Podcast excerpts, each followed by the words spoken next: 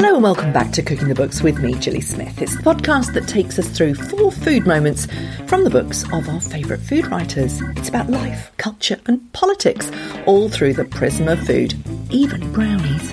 Because this week I'm with the editor of Waitrose magazine, Leah Hyslop, whose latest book, The Brownie Diaries, is oozing with the kind of stories and recipes you'd expect from someone whose job it is to endlessly pull ideas out of the bag. Uh, writing cookbooks and working on food magazines have a really nice intersection. Part of the challenge on food magazines and in cookbooks is, is always coming up with that new twist, that new thing that will inspire people yet be accessible. I started by asking her in the week Jamie Oliver's cookbook challenge hit our screens what makes a really good cookbook?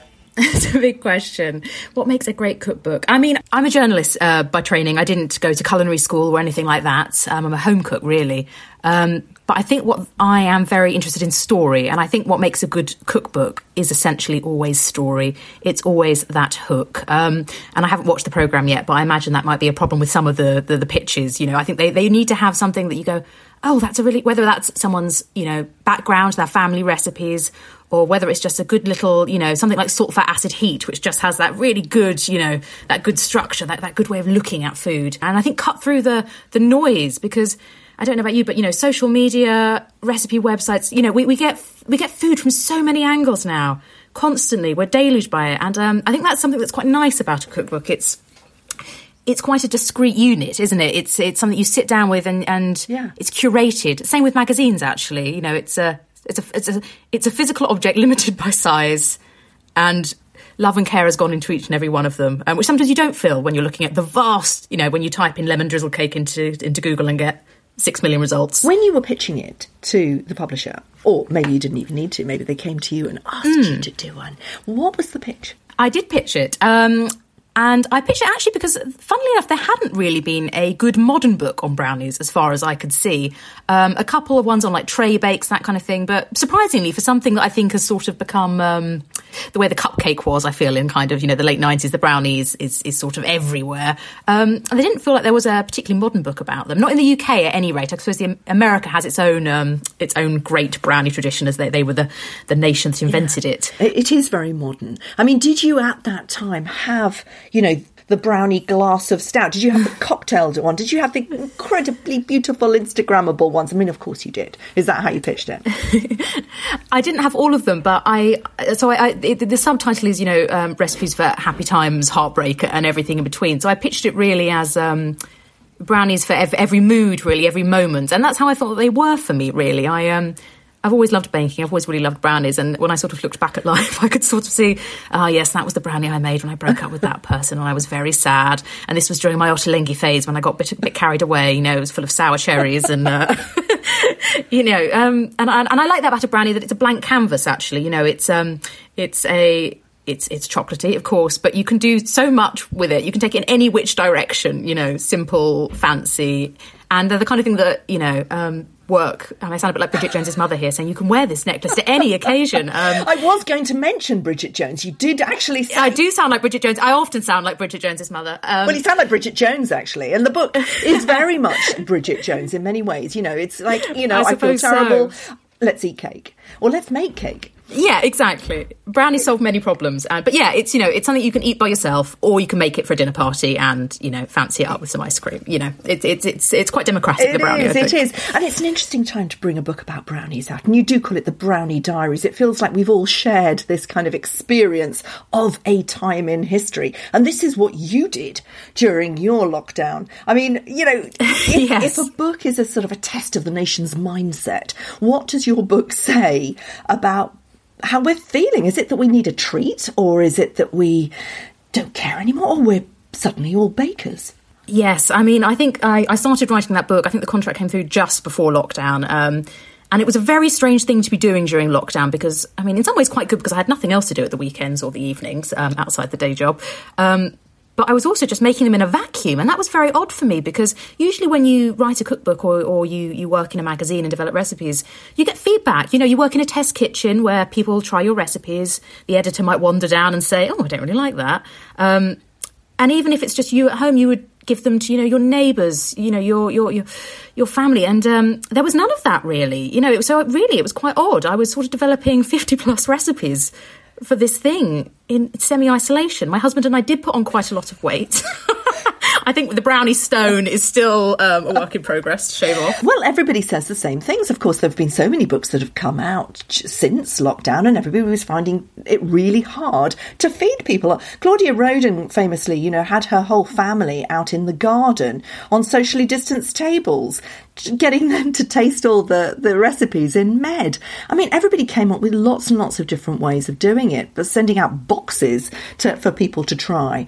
Yes, we did drop a few around neighbours. I mean, I think I left some outside the pub one day because I felt very sad for the pub landlord and the landlady. So I thought, I'll just give them some brownies. Um, but it was odd doing it in a vacuum. I got to this point, I remember being like, is this what a brownie is meant to taste like? Because usually I'd be going to sort of cafes and restaurants and, you know, trying different is that what it's meant to taste like? I can't even remember anymore what a brownie's meant to, you know, it was, it was quite, quite an odd little time looking back on it. I have to say, when I finished it, I didn't want to eat one for a good, um, a good few months. And it's interesting, isn't it? Because brownies, I would say, are absolutely for friendships. You know, my kids would bake oh, them yeah. at one o'clock in the morning with all their mates over for a sleepover. Um, I don't think I've ever made brownies on my own or for myself. They are always for other people, aren't they?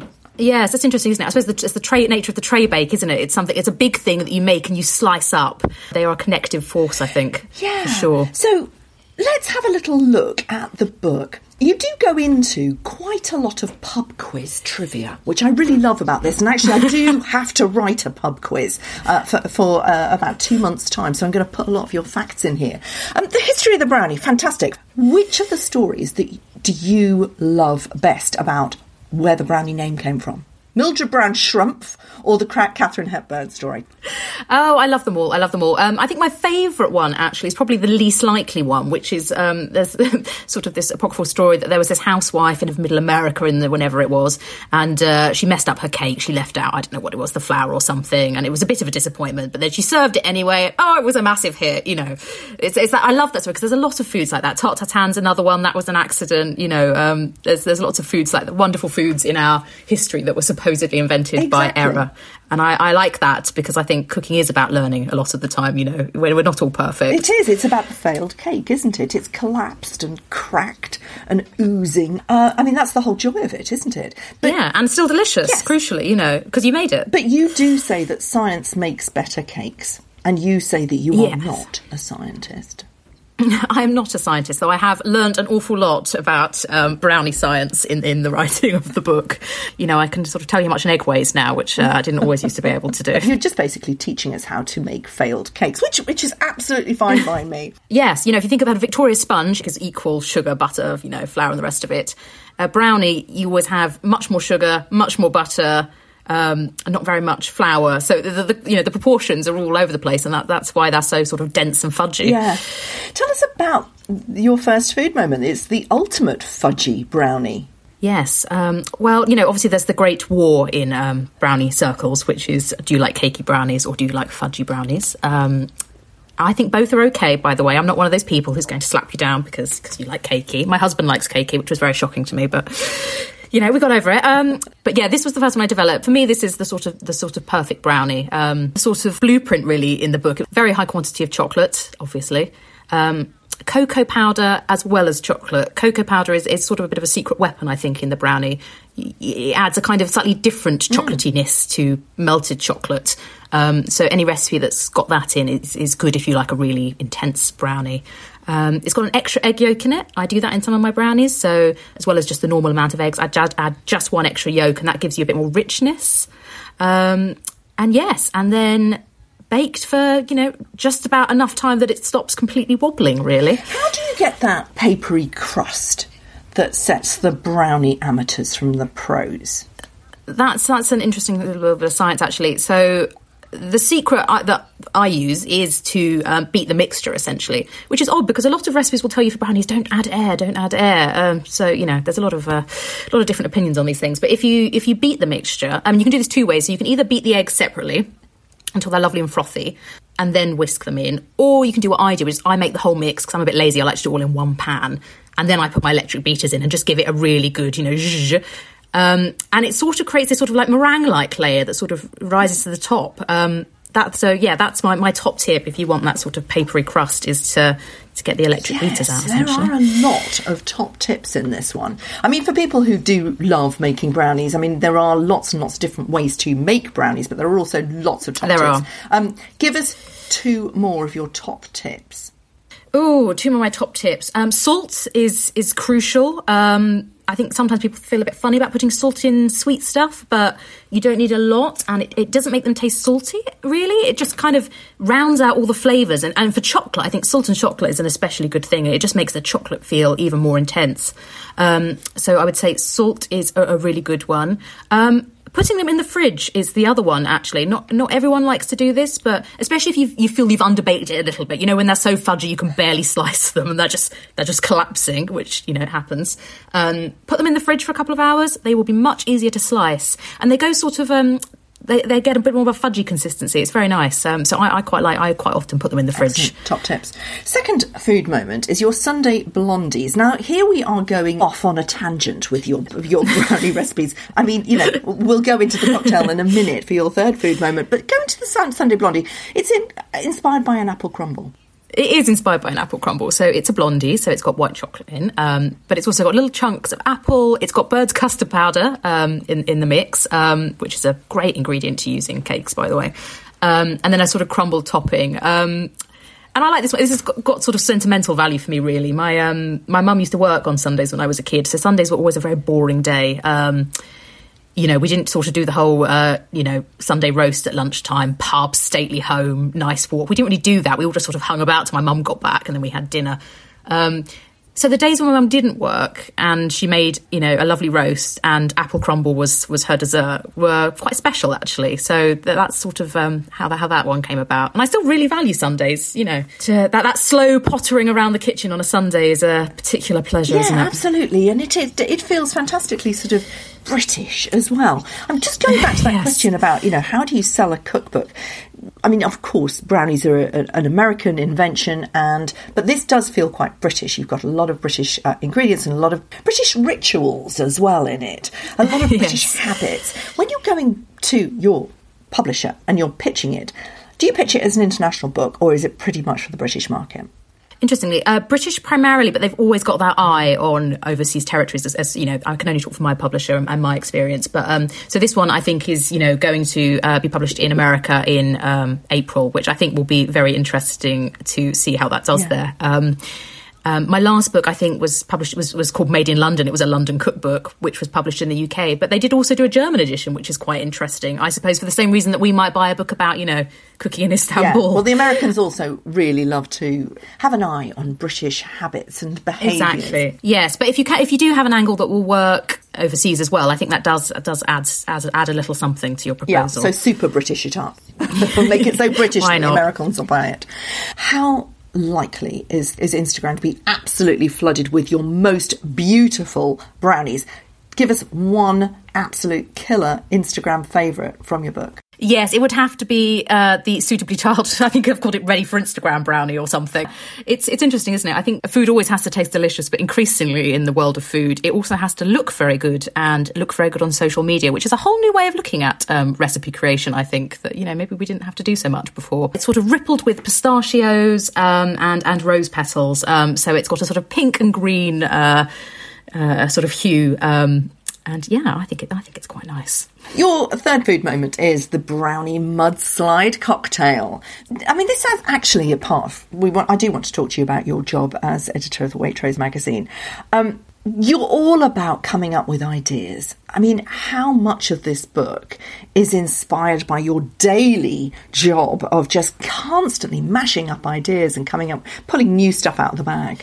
Uh, writing cookbooks and working on food magazines have a really nice intersection. I remember when I did my first one, I kind of thought, oh God, this might distract me, you know, um, from the job a bit or something. And it really didn't. And actually, weirdly, some of the things I often went into work and said things like, oh, you know, when I was researching my cookbook at the weekend, actually, I ate this really good dish in this restaurant and we should do that. Um, so the two have a kind of natural synergy. Um, but yeah, it is, you know, part of the challenge on food magazines and in cookbooks is, is always coming up with that new twist, that new thing that will inspire people, yet, yet be accessible. I mean, the, the, the, big cliche on food journalists, I think, is that around summer we start planning Christmas and we all sit there in a big room and everyone just looks at each other in despair and we say, what are we going to do this year? How can we possibly make it different? Um, because not, not, but not too different, because people sometimes don't want too different. Not for well, the turkey. except that the trends are always changing, and you know, as editor of Waitrose, you are in a position of dealing with ethics. Um, you know, Waitrose is probably the most ethical of supermarkets. It certainly brands itself that way with the Waitrose Foundation. Yes. Um, so, you know, when you're writing about chocolate, for example, you you do more pub quiz facts. Thank you very much. I'll nick those. You know, the uh, scientists argue that milk chocolate's fat to sugar ratio is similar to breast milk. That's in.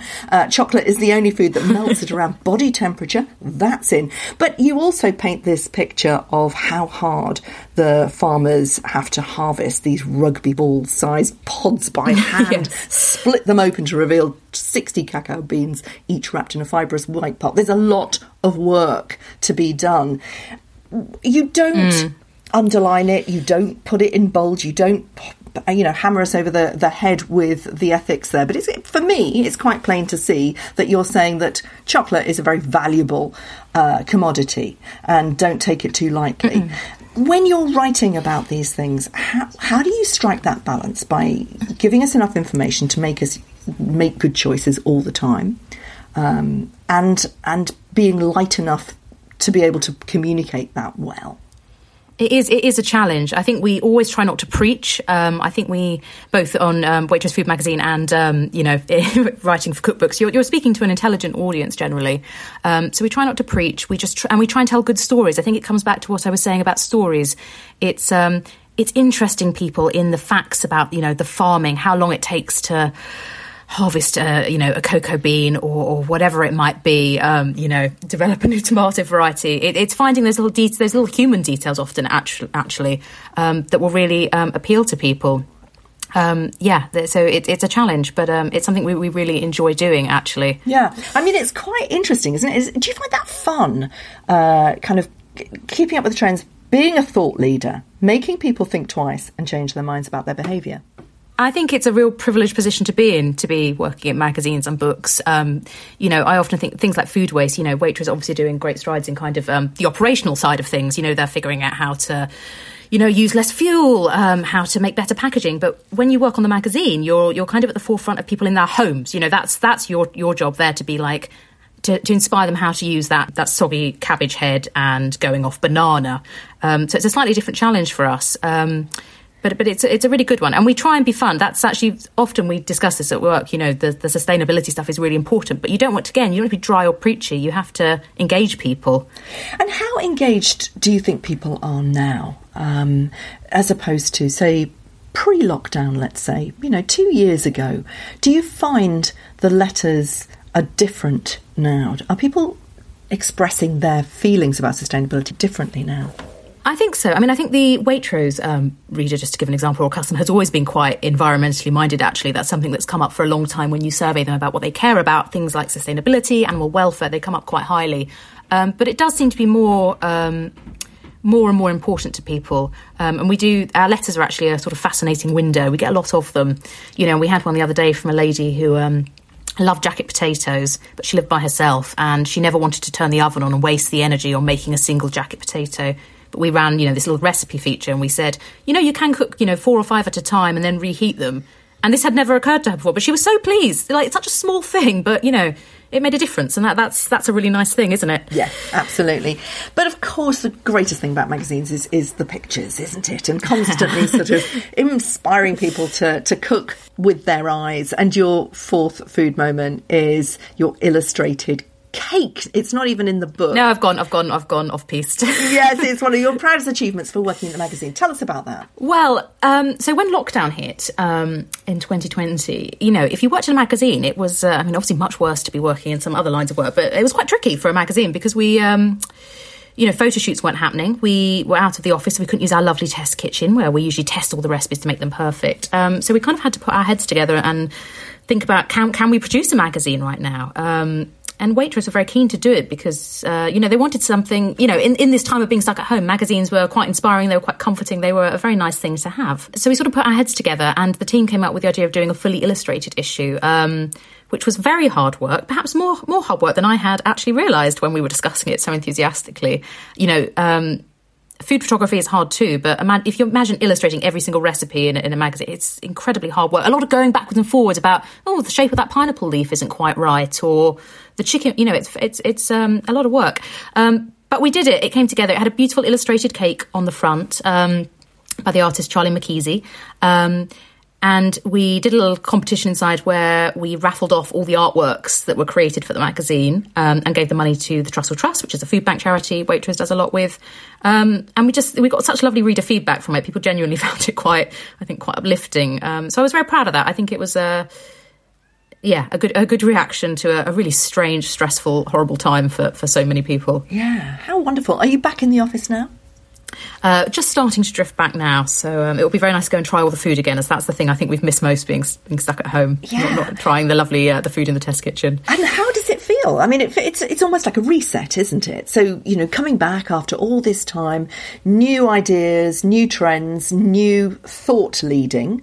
What's the most important thing to say to everybody looking for your leadership right now? Well, I think at the moment uh, we're kind of focused on, um, you know, as we've discussed, I think sustainability, animal welfare. I think sort of threading those issues um, through the magazine more and more are, are, what we're, we're looking at primarily right now. Um, but also, we're kind of continually evolving and adjusting recipes to, you know, whatever the normal is at the time. One of the things we've started doing quite recently is doing recipes for one, which sort of started in the pandemic a bit because we had a lot of single people um, trapped at home, but actually there are an awful lot of people who live by themselves as well. And I think the standard recipe format is feeds four. You know, even if you're a couple, it can be slightly annoying always having to um, halve your recipes. Yeah. What about health?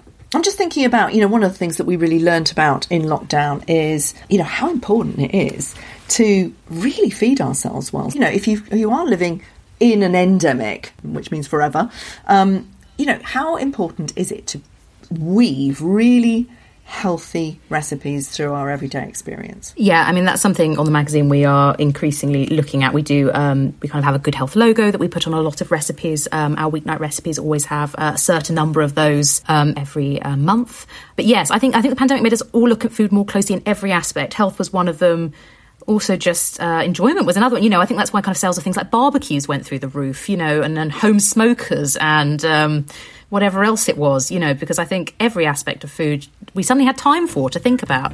Yeah. And now we're all bakers. Yes, exactly. Now we now we all know how to do sourdough, so and brownies. and brownies. Thanks for listening. You can also find me on Food FM, the online radio station and global podcast platform which aims to change the world through food. Do get in touch on social media. I'm at Cooking the Books with Gilly Smith on Instagram and at Gilly Smith on Twitter. And do sign up for my newsletter at gillysmith.com to find out about the Cooking the Books Supper Club at my house. And I'll be back tomorrow with the first in a special bonus episode to kick off a series with the Andre Simon Awards, in which we'll meet the shortlisted authors for this year's prestigious prize.